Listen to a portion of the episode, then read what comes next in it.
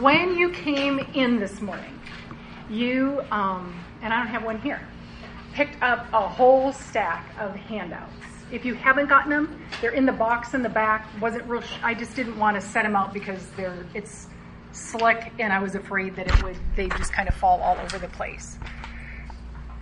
So, um, let, if you want to just look at that stack, let me tell you what we're going to do with those this morning, so that you can kind of stay stay with with us. Um, so um, towards the back, in fact, let's start from the back. On the the very back, the very last one is the new Wellspring Kids schedule. I think Dina emailed you, but here it is in written form. Um, so just make sure that you put that on your personal calendar, and uh, then if for some reason you need to switch with someone, you've got uh, the contact information to call someone to switch, and then just let Dina know.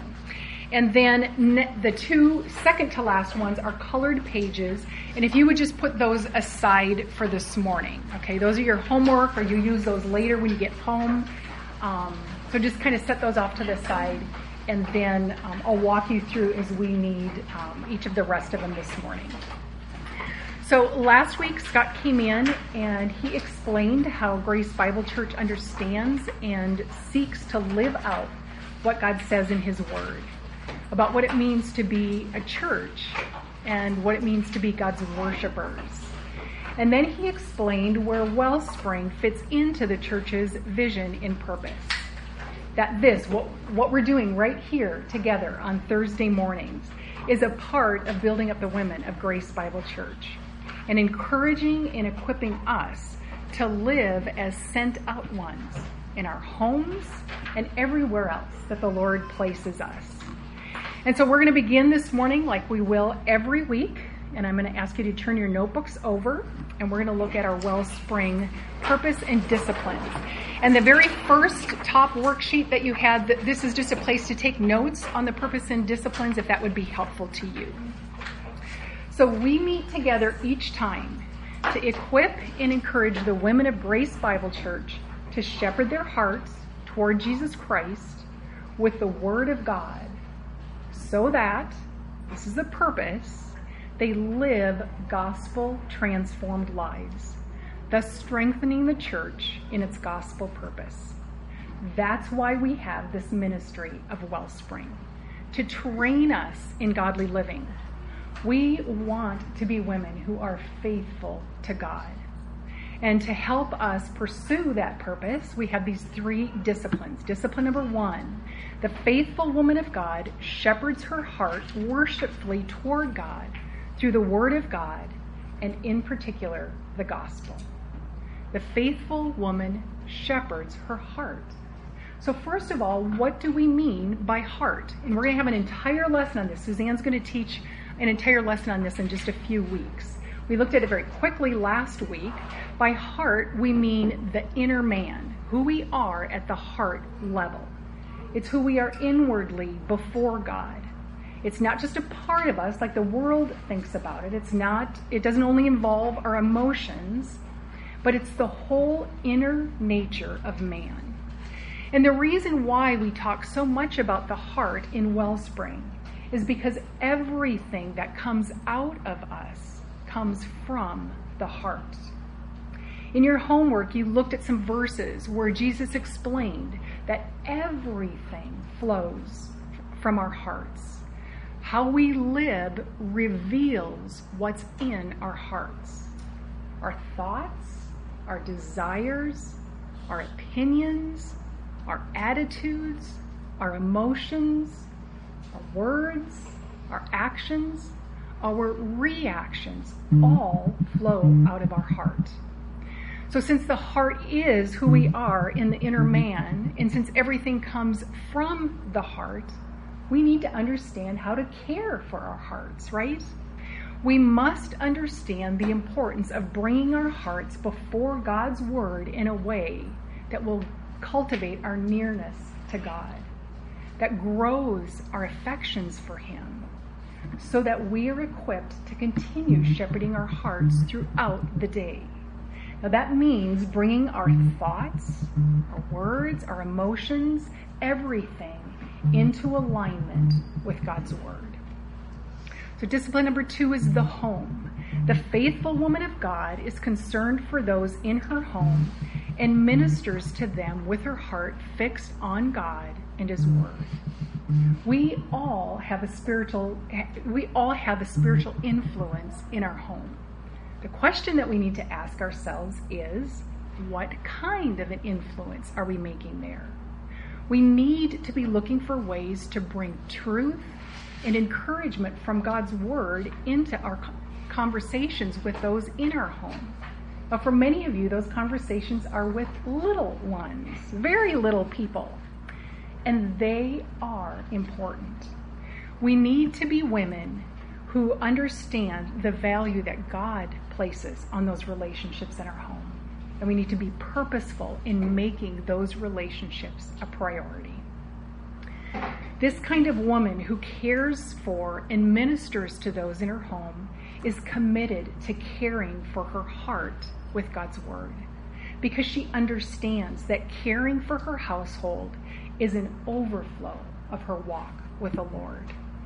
Our conversations and our attitudes and our service to those in our homes should all reflect that we've met with God in His Word and that He is our greatest treasure.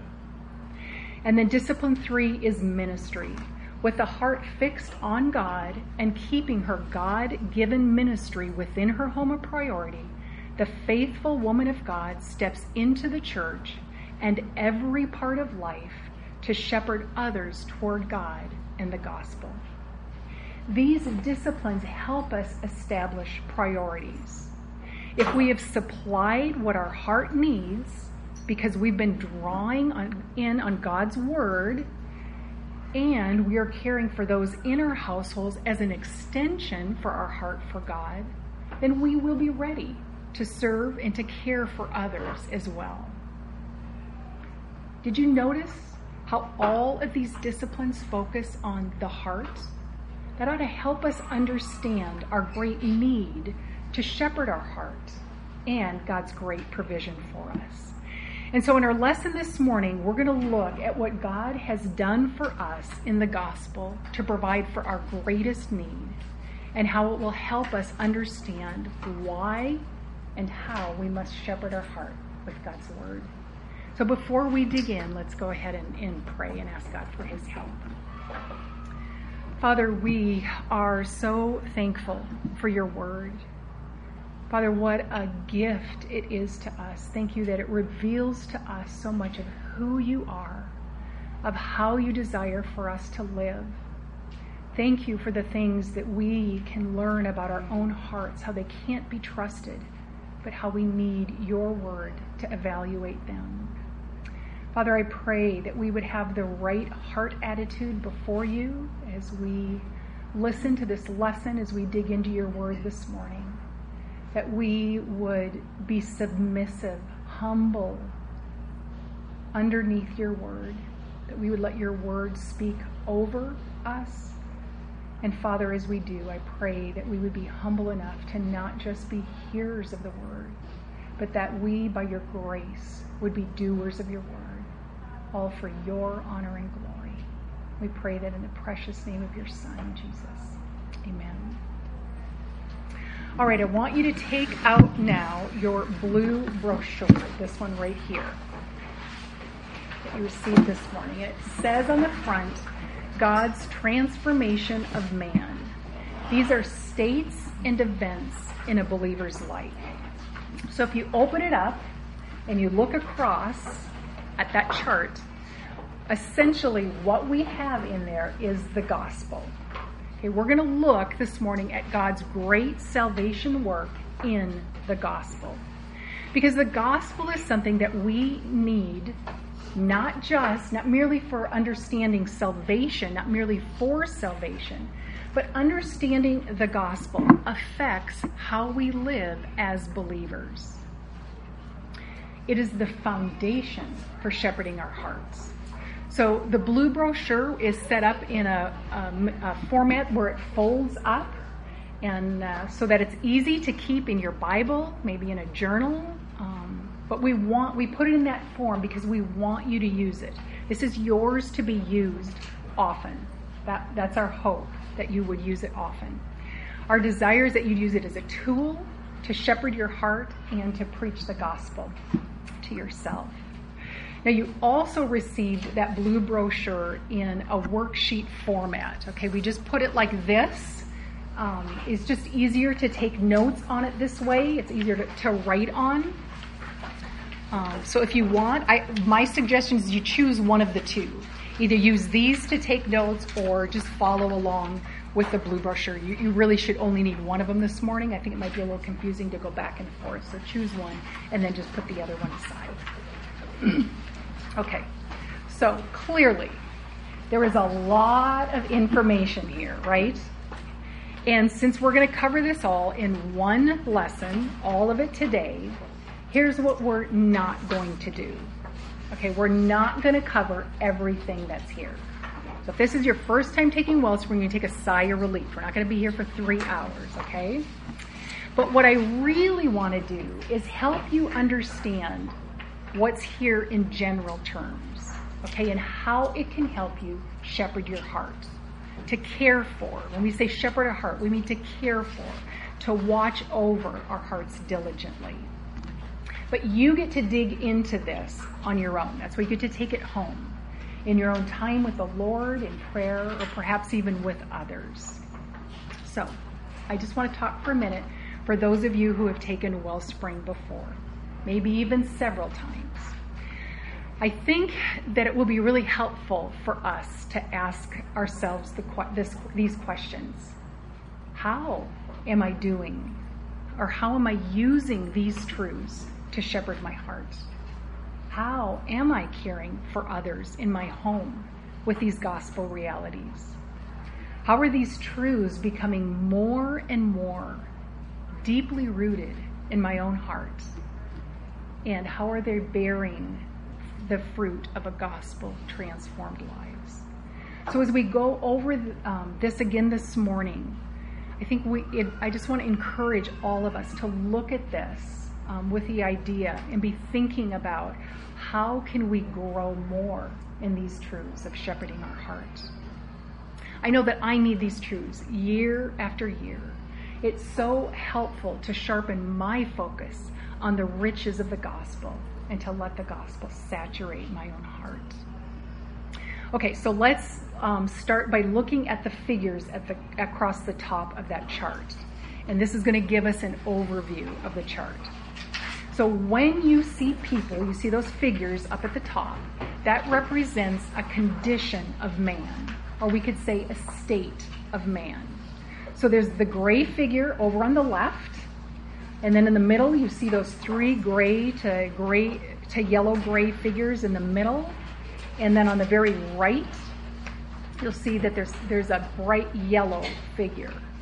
And each has a description underneath in blue describing that condition. And notice that the people have both an inner man and an outer shell. The inner man, again, is who we are at the heart level. It's what we've already talked about. It's how God sees us. And the outer shell represents our physical bodies, or what the Bible refers to as our members. It's our hands, our eyes, our mouths, all of the ways that we express what's in our hearts. And then between the figures, you'll see some dark gray triangles. All of these triangles represent events, things that happen at a point in time. Once each event has happened, you can never go back. So this diagram only moves from left to right. And the descriptions of those events are down at the bottom of the chart. So if you follow along that dark gray path down from the triangle down to the very bottom, that's where each of these events is described. And it's placed that way merely because that's where we had space to put it. But the sequence of this uh, chart you'll see at the through the figures up at the top. So on the left, we have the unregenerate man. This is who we were apart from Christ. It's who anyone is apart from Christ. And then the rest of the chart shows what happens to a believer. So the unregenerate person becomes a regenerate person. That means being a follower of Jesus through the event of regeneration. This is conversion. It's when a person becomes a Christian through the gospel. Because people that like the one that we see over on the left need only one thing. They need the gospel to transform them. They need to be born again. So then moving to the right in that middle panel, you see those three gray yellow figures representing the condition of the regenerate man. That's the believer. That's what the Bible calls the new creation or the new man. And that represents our condition right now in the Christian life. Here, the inner man is fundamentally different than the unregenerate man, and we're going to see that more clearly. The regenerate man is in the process of changing. That's why you see the color of those figures at the top changing from gray to yellow as you move to the right. And then continuing to the right, the next triangle you'll see is death. That's an event. So that triangle represents the physical death of the believer. And after death, you see a completely yellow figure without the outer shell. In other words, there's no body. The outer man is dead, but the inner man continues to live. And it's all yellow. At that time, we will no longer be fighting sin. We will be with Jesus. And then you see the triangle for the resurrection or rapture. And again, those are both events. And then you can see that we will be in a condition with a glorified body. And that word rapture refers to what's described in 1 Thessalonians 4 13 through 18. It's when Christ comes and he catches up believers to be with him. First, those who have died, okay, that's the resurrection, followed by those who are alive, and that's what's called the rapture. And that's when we get our glorified bodies. Okay, so that's the overview of the chart. Now we get to talk in more detail about what God has done for us in the gospel and how we can use that to shepherd our hearts. So I want you to open up your Bibles to Ephesians 2.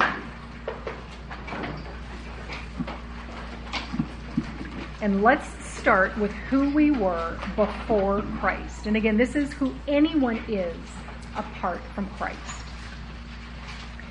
And as you do that, kind of look along in that first uh, blue section too, where it says the unregenerate man. These verses describe who a person is without Jesus. It describes all of us before the gospel had impacted our lives and made us new. This was our identity. So let's start in verse 1 of Ephesians 2. It says, And you were dead in your trespasses and sins Okay, so you see that on your on the chart there. It says dead in sins, in which you formerly walked according to the course of this world.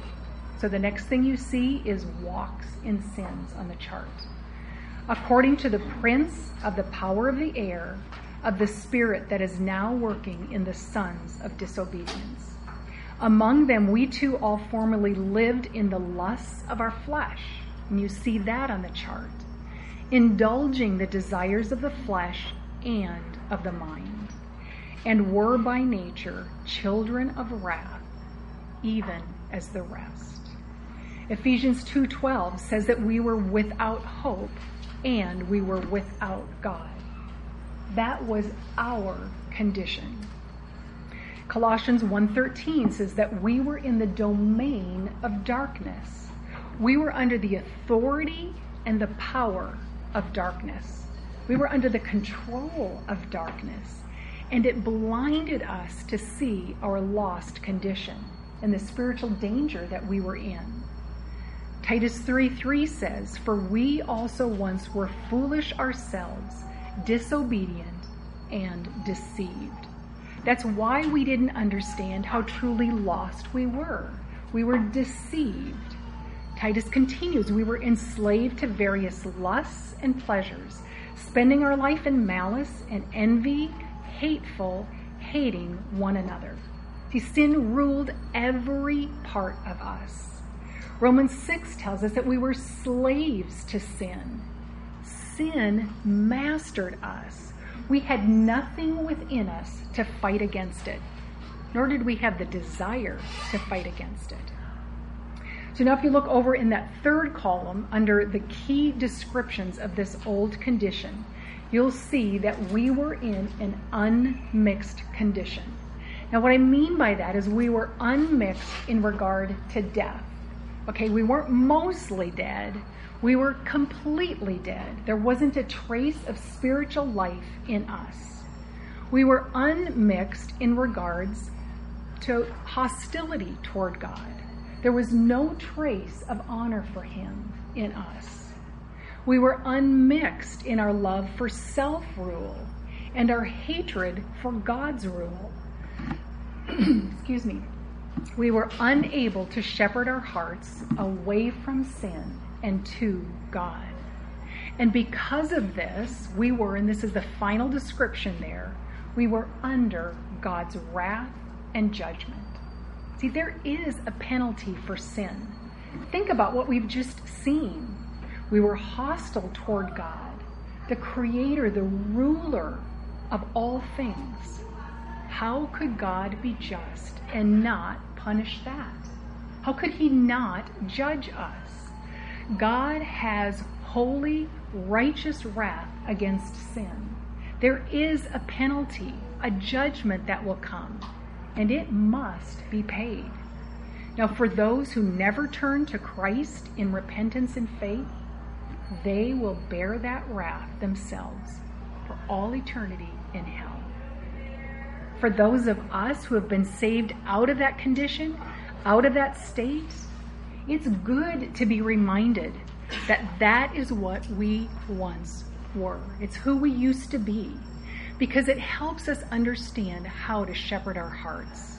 How? How do we shepherd our hearts with these truths? And I want you to know that after um, each section, I'm going to ask this same question because I think it's going to be the most practical part of our lesson today. But since this isn't on the chart, um, we put these examples of how to shepherd our heart in one of the colored handouts that I had you put aside. Um, so you don't need that in front of you now, but just so you're not scrambling to try and take all of these down in your notes. Right now, I just want you to know that you have it to look at it later. So, how do we shepherd our hearts with these truths? First and most, these truths help us shepherd our heart to worship God in humility and thanksgiving that he would save a wretch like me. Remembering who we were magnifies the greatness of God's love for us in the gospel. And that will fuel our love for him and our desire to want to draw near to him in his word.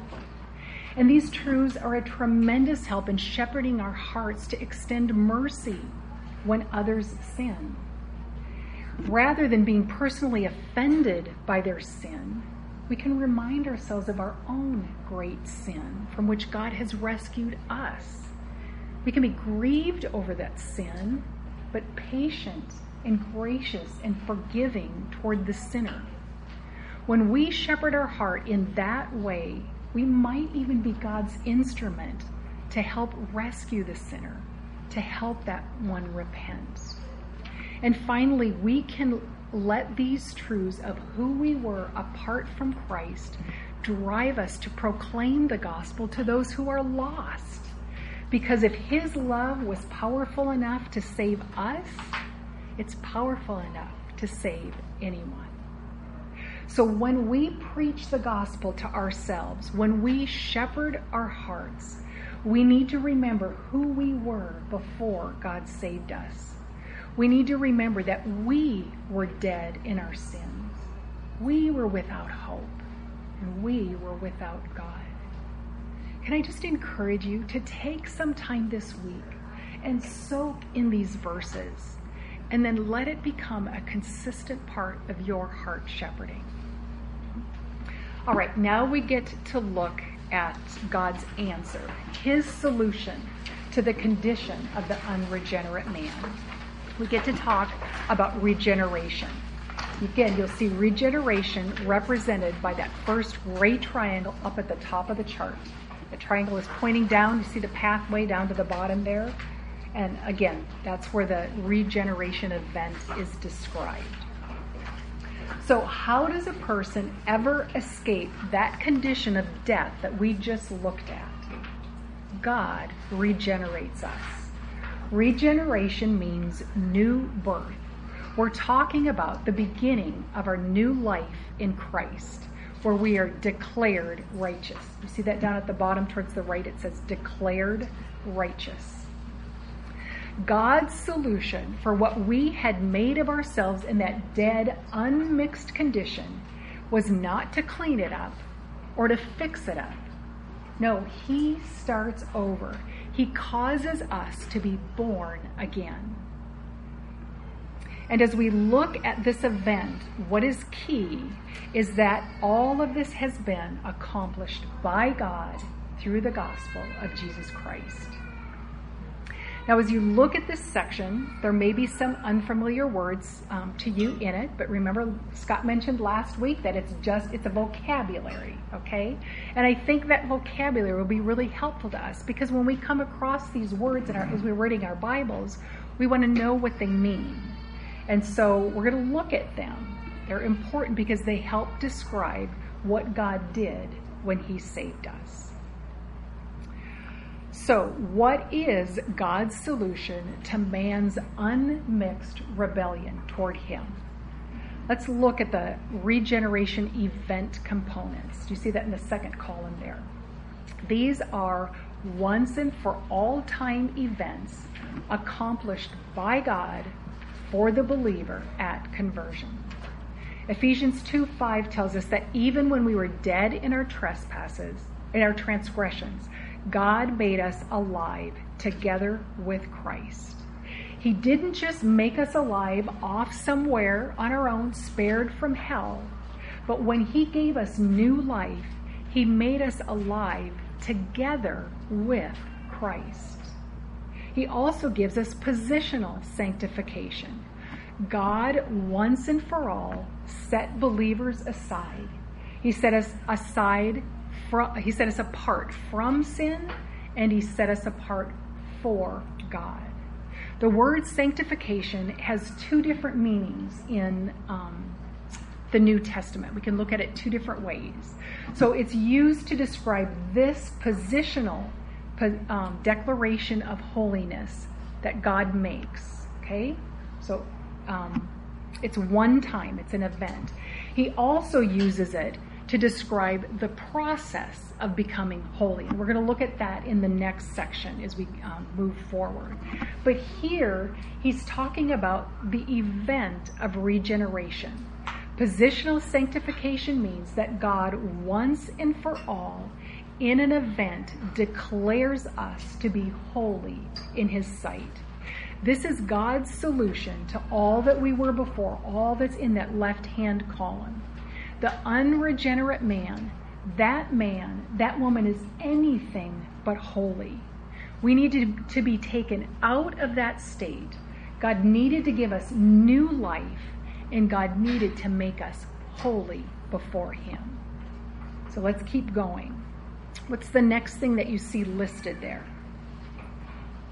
See where it says justification? Okay, God's answer to our old condition was to declare us to be righteous on the basis of faith alone, to justify us on the basis of Christ's sinless record. What do you see next on the chart? You can go ahead and shout it out if you want. Imputation. Okay. God's answer to what we were was to impute or to credit our sin to Jesus and to impute or to credit God's righteousness to us. There will never be a more amazing exchange than that. And yet, nothing less would suffice to take us out of the state that we were in and make us acceptable before God. What else do we learn about God's answer to what we were? He adopted us Ephesians 1 5 says, God predestined us to adoption as sons through Jesus Christ to himself, according to the kind intention of his will.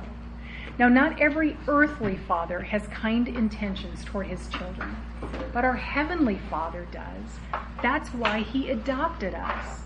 Through adoption, God made us his own children. We are loved and cared for, taught, and even disciplined by God for our holiness. He becomes our perfect heavenly Father. What else? What is God what is God's answer for the unrighteous condition that we were in? Union with Christ, right? He unites us with his own son. See, our huge problem before is that we were without Christ. And by the way, we loved it that way.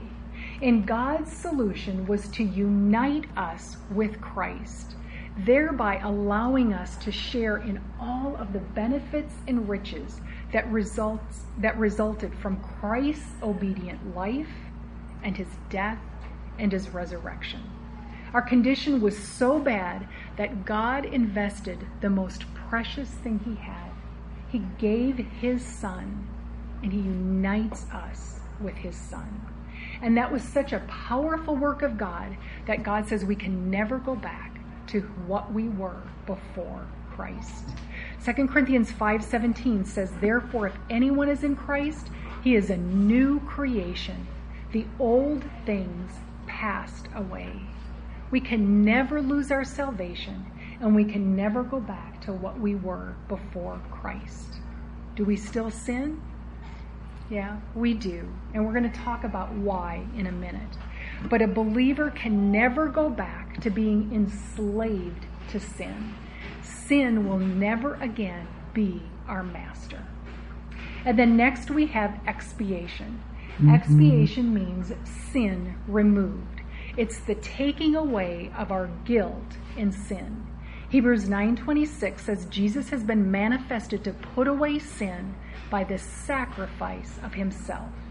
That's expiation, sin put away. We needed that desperately. If we were going to be made right with God, our sin and our guilt had to be taken away. What's next? Propitiation means wrath satisfied. God's wrath was satisfied through Jesus' blood. If there was any hope for us to have a relationship with God, God had to take his cup filled with wrath toward us and pour it out completely so that when he looks at it, he is satisfied. His wrath toward us is gone because, because it has been placed on his son in our place. And the next one the next one listed is redemption. It means bought with Jesus' blood. Ephesians 1 5 says, In him we have redemption through his blood. There was only one thing that God would accept to redeem us out of slavery to sin, and that was the blood of Jesus. That's what God provided to redeem us for himself. So, what else has God done? What's the next thing you see there? Reconciliation. That means to be at peace with God. Again, if we were to have any hope of being with God, we had to be reconciled to Him. God had to overcome the separation that existed between us and Him. And 2 Corinthians 5:18 mm-hmm. says that God reconciled us to himself through Christ. God did everything that was required while we were his enemies to bring us to himself. And then the next thing that we see is that he granted us forgiveness. He releases us from the judgment we deserve. And then the last one the old man is crucified. Romans 6 6 says, Knowing this, that our old self was crucified with him, in order that our body of sin might be done away with, so that we would no longer be slaves to sin. That was God's solution to that old to the state of the old unregenerate man. He crucifies it. It's gone. We can never go back. He has made us something completely new. This is all because of what Christ has done on the cross. This is what happens when a person is saved, when the gospel is applied to a sinner and she becomes a saint. So, how do we shepherd our heart with these glorious gospel realities? Let me ask you this What is your heart doing right now after hearing what God has done for you? Is there thankfulness, joy, peace, maybe some relief? Does it bring you comfort? See, those are all ways that these truths can be used to shepherd our hearts. What if we were tempted to think that God doesn't really love us, doesn't really care for us? Would these truths help us turn our hearts away from that kind of wrong thinking? And would they help us remember that God demonstrated his great love for us on the cross? that we've been bought with the blood of Jesus and we've received his forgiveness? What if we were tempted to think that our sin wasn't really that serious? Would these truths help soften our heart to look at our Savior on the cross, being our substitute, bearing God's wrath against the very sin that we're tempted to excuse? Do you think that remembering these truths might strengthen us to flee from sin and to run to Christ? What if we preach to our heart that we are adopted not only as God's child, but also as a sister with many brothers and sisters in Christ, that we're a part of God's family?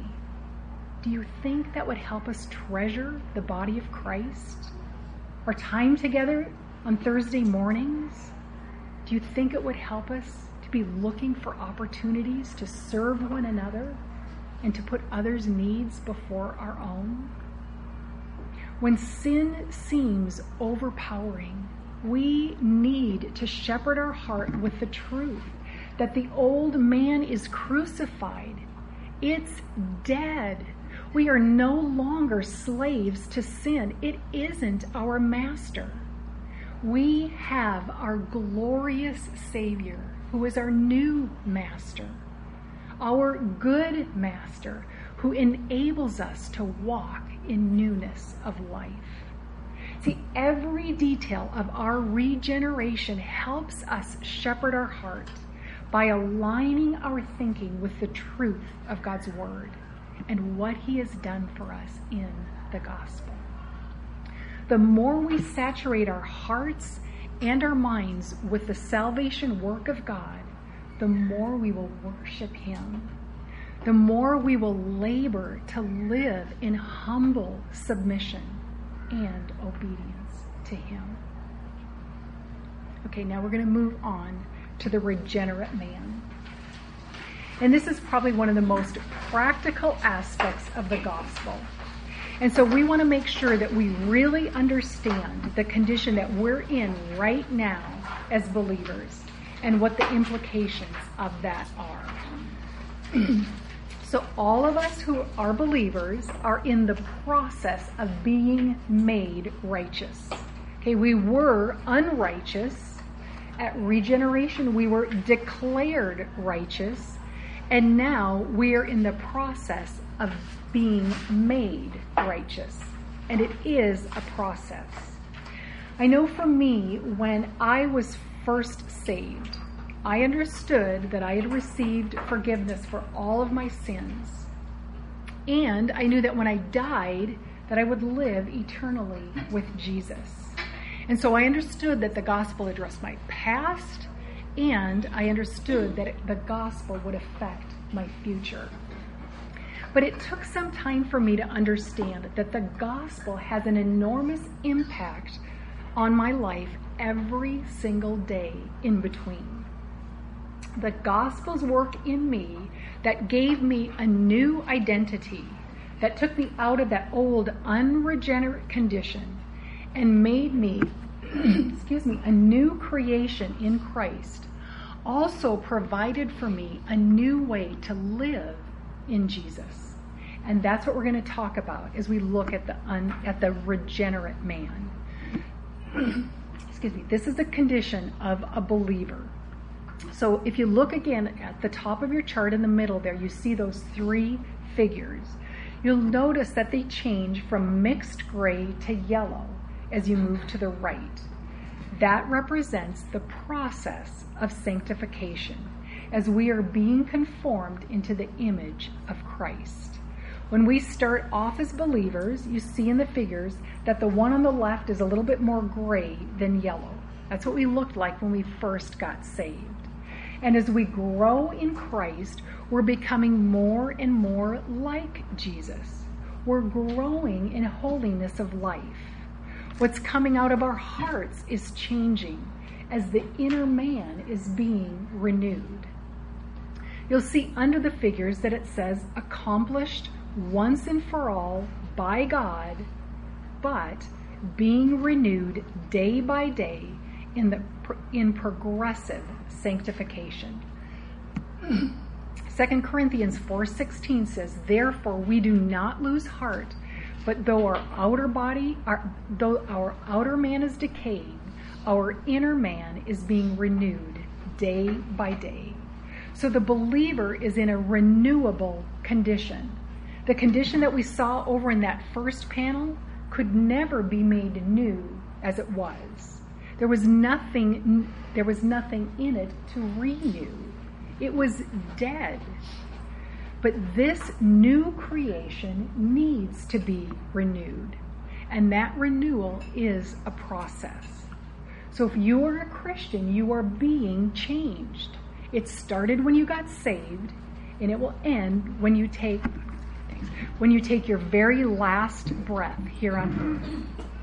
Now, remember positional sanctification and all of regeneration is the work of God. Okay, it has only His fingerprints on it. But here, as we look at progressive sanctification, there are two sets of fingerprints God's and ours, because we participate in progressive sanctification. So we must never believe the lie that progressive sanctification doesn't take any effort on our part. God is still active. It is His work. But it is His work in which we participate. If you look underneath those figures, you'll see it says the regenerate man, and underneath that it says mixed condition. Now, what do we mean by that? I think it's helpful to think of this condition from two vantage points our position and our practice. Our position before God is not one that is mixed or getting better. Okay, do you understand? The position. Okay, our position before God is perfect. We have been declared righteous. So does our position change? No. It's it, it will never change. Okay. That's what we saw over in the regeneration event. But when we consider our practice or our walk with Christ, it is not perfect. It is mixed. Okay, so though we are perfect in which one? Position, we are imperfect in practice. Okay, so what does that mean? On the one hand, we find ourselves with new desires. And you'll see um, in the first column that we now have the ability to obey God. The Holy Spirit indwells us and bears his fruit in us. And you'll see that on the chart. And we walk in the good works that God has prepared for us to do. We grow and we become more like Christ. And yet, in this condition, we find that there is still indwelling sin. We're weak. We are prone to sin. And you'll see that on the chart. As believers, indwelling sin no longer rules us as it did in our unregenerate state, but it does still reside in us. we are still in a sinfully weak, faltering condition. But now we find that as we sin, there is conviction, there's a desire in us to turn from that sin. The life of the believer is one of repentance, turning from sin and turning to God. That's what we mean by mixed condition.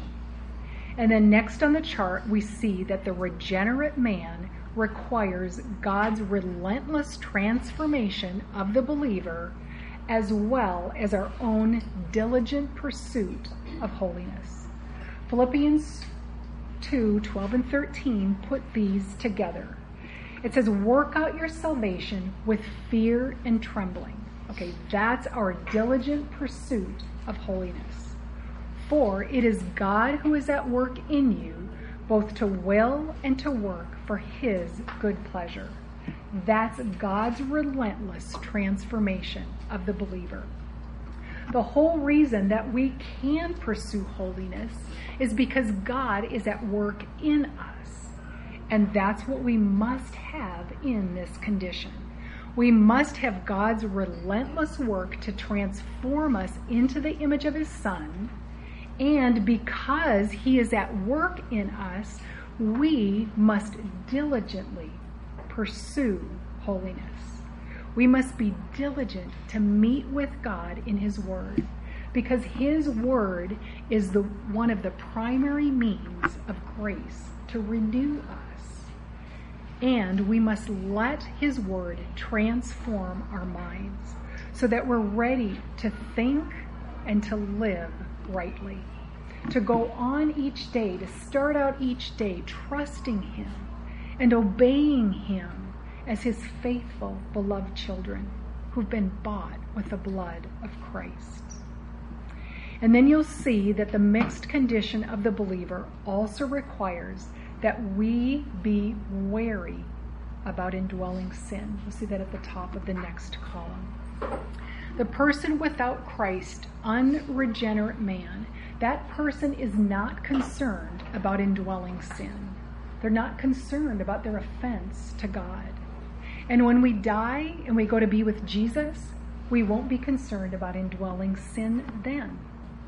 Because in that condition, indwelling sin will be gone. But for the believer in this mixed condition, we can be and we must be very cautious and alert to indwelling sin. Understanding what God says about our weakness should tear down any false sense that we can grow or that we can be a useful instrument in His hand without seeking Him diligently in His Word. At the same time, we can be encouraged that as we do that, He is faithful to continue His work that He's begun in us and that He will help us persevere. So before we move on and look at how we can shepherd our hearts with the future gospel realities of the heavenly man, we need to think about why we're in this mixed condition. We are loved so lavishly in the gospel. We are so completely transformed that the old man is gone. And yet, we are so very weak we are so prone to sin, so prone to wander. And God tells us why it is this way. Let's look at 2 Corinthians 4, and we're going to look at verses 6 and 7.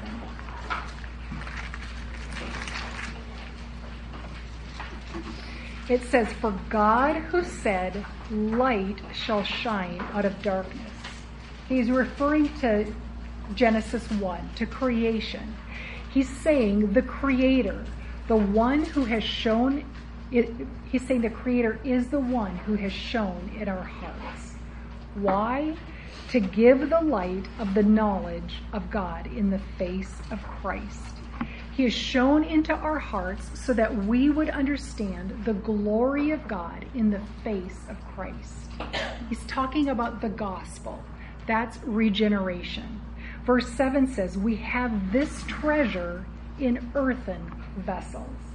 We are the earthen vessels with a treasure inside. That's the mixed condition. Now, why did God do it this way? Let's continue reading in verse 7. We have this treasure in earthen vessels so that the surpassing greatness of the power will be of God and not from ourselves. See, God designed it this way to display the surpassing greatness of His power. God, in His wisdom, determined that in saving us, He would put us in this mixed condition where we still sin, so that as we draw near to Him and depend on Him, His power is seen in a way that would never have been seen had we been saved straight into glory.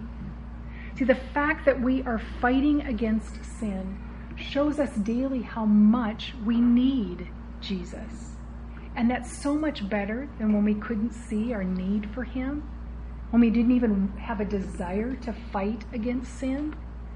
In the midst of battling sin, we can actually be encouraged that we are battling it. And God is using the battle to make us more and more like His Son. The fight is evidence of new life. So I have to ask how are you doing in your fight? Are you beholding the God's glory in His Word, in the gospel?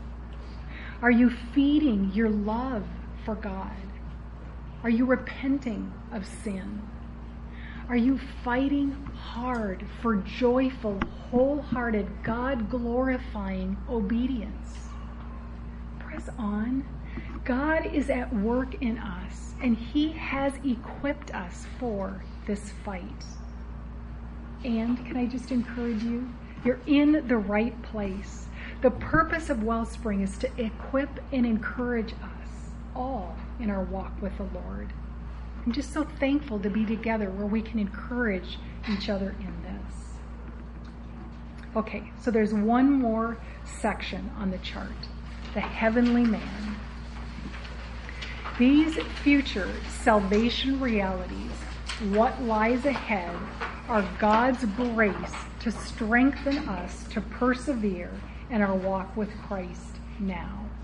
So let's look at the heavenly man on the right side of the chart.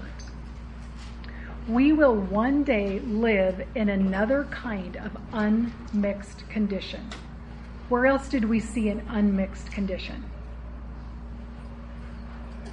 Which are the right in the unregenerate man, right before we knew Christ. And we will again live in an unmixed condition when we die or when we're raptured. The heavenly man is in an unmixed, sinless condition. He's been made righteous. Growth in holiness is complete. At the bottom, there you'll see three gray triangles labeled death, rapture, and resurrection with descriptions underneath. Under the description of death, you can see that death for the believer is departing from the land of the dying and going home to be with the Lord. We will never again be separated from Jesus in any way.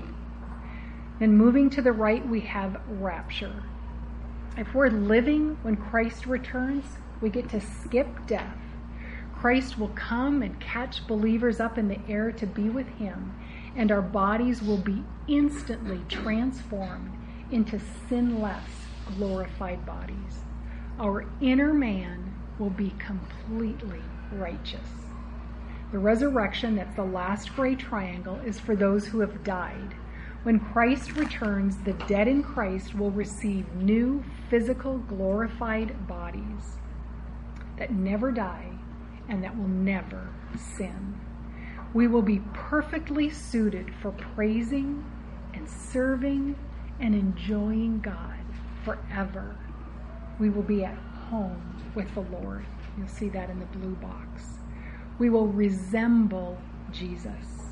That's what it says in 1 John 3 2. Beloved, now we are children of God, and it has not appeared as yet what we will be. We know that when he appears, we will be like him because we will see him just as he is. Isn't that just an amazing thought? We will see Jesus and we will experience ultimate conformity to his likeness. What a hope we have. So, how do we shepherd our hearts with these truths? Understanding something about our future hope, Christ coming again and raising us from the dead and giving us glorified bodies, help us think rightly about our pursuit of godliness now. 1 John 3 3 says, Everyone who has this hope fixed on him purifies himself as he is pure. We are going to see Christ face to face. We're going to be like him. And so, what does that mean? Does that mean that we can be careless? That it doesn't matter how we live? Is that what John tells us? No, John tells us that it means that we purify ourselves. God's word also tells us that the future gives us hope and encouragement when we face trials here and now. Paul says in Romans 8:18, "For I consider the sufferings of this present time are not worthy to be compared with the glory that is to be revealed to us." Glorification realities like these are so helpful in our own heart shepherding and in encouraging others. Remembering them and preaching them to our hearts strengthens our perseverance in trials and temptations. It relaxes our grip on this world and it helps us to marvel at this great salvation that God has purchased for us. Let's pray. Father, our hearts are overwhelmed as I think about all that you have done through your gospel, all of these truths that we have seen this morning. Father, I pray that we would keep these truths before us. I pray that these truths would never become familiar to us to the point where they lose their impact on our own hearts. And we know that will only happen if we stop shepherding our hearts with them. Father, I pray that our response would always be one of gratitude for all that you have done, that it would cause us to worship you, that it would cause us to fight hard against sin, to fight for obedience to you. Father, help us to learn to use these glorious truths to shepherd our hearts so that we would conduct ourselves in a manner worthy of the gospel. And Father, I pray now that as we go to our discussion groups, I pray that we would remember that we are a part of your body, that we would love and serve our sisters in Christ in a way that would bring you honor and glory. And Father, it is with an overwhelming sense of awe in what you have done and what you have accomplished for us on the cross that we pray. In the precious name of your Son, Jesus. Amen.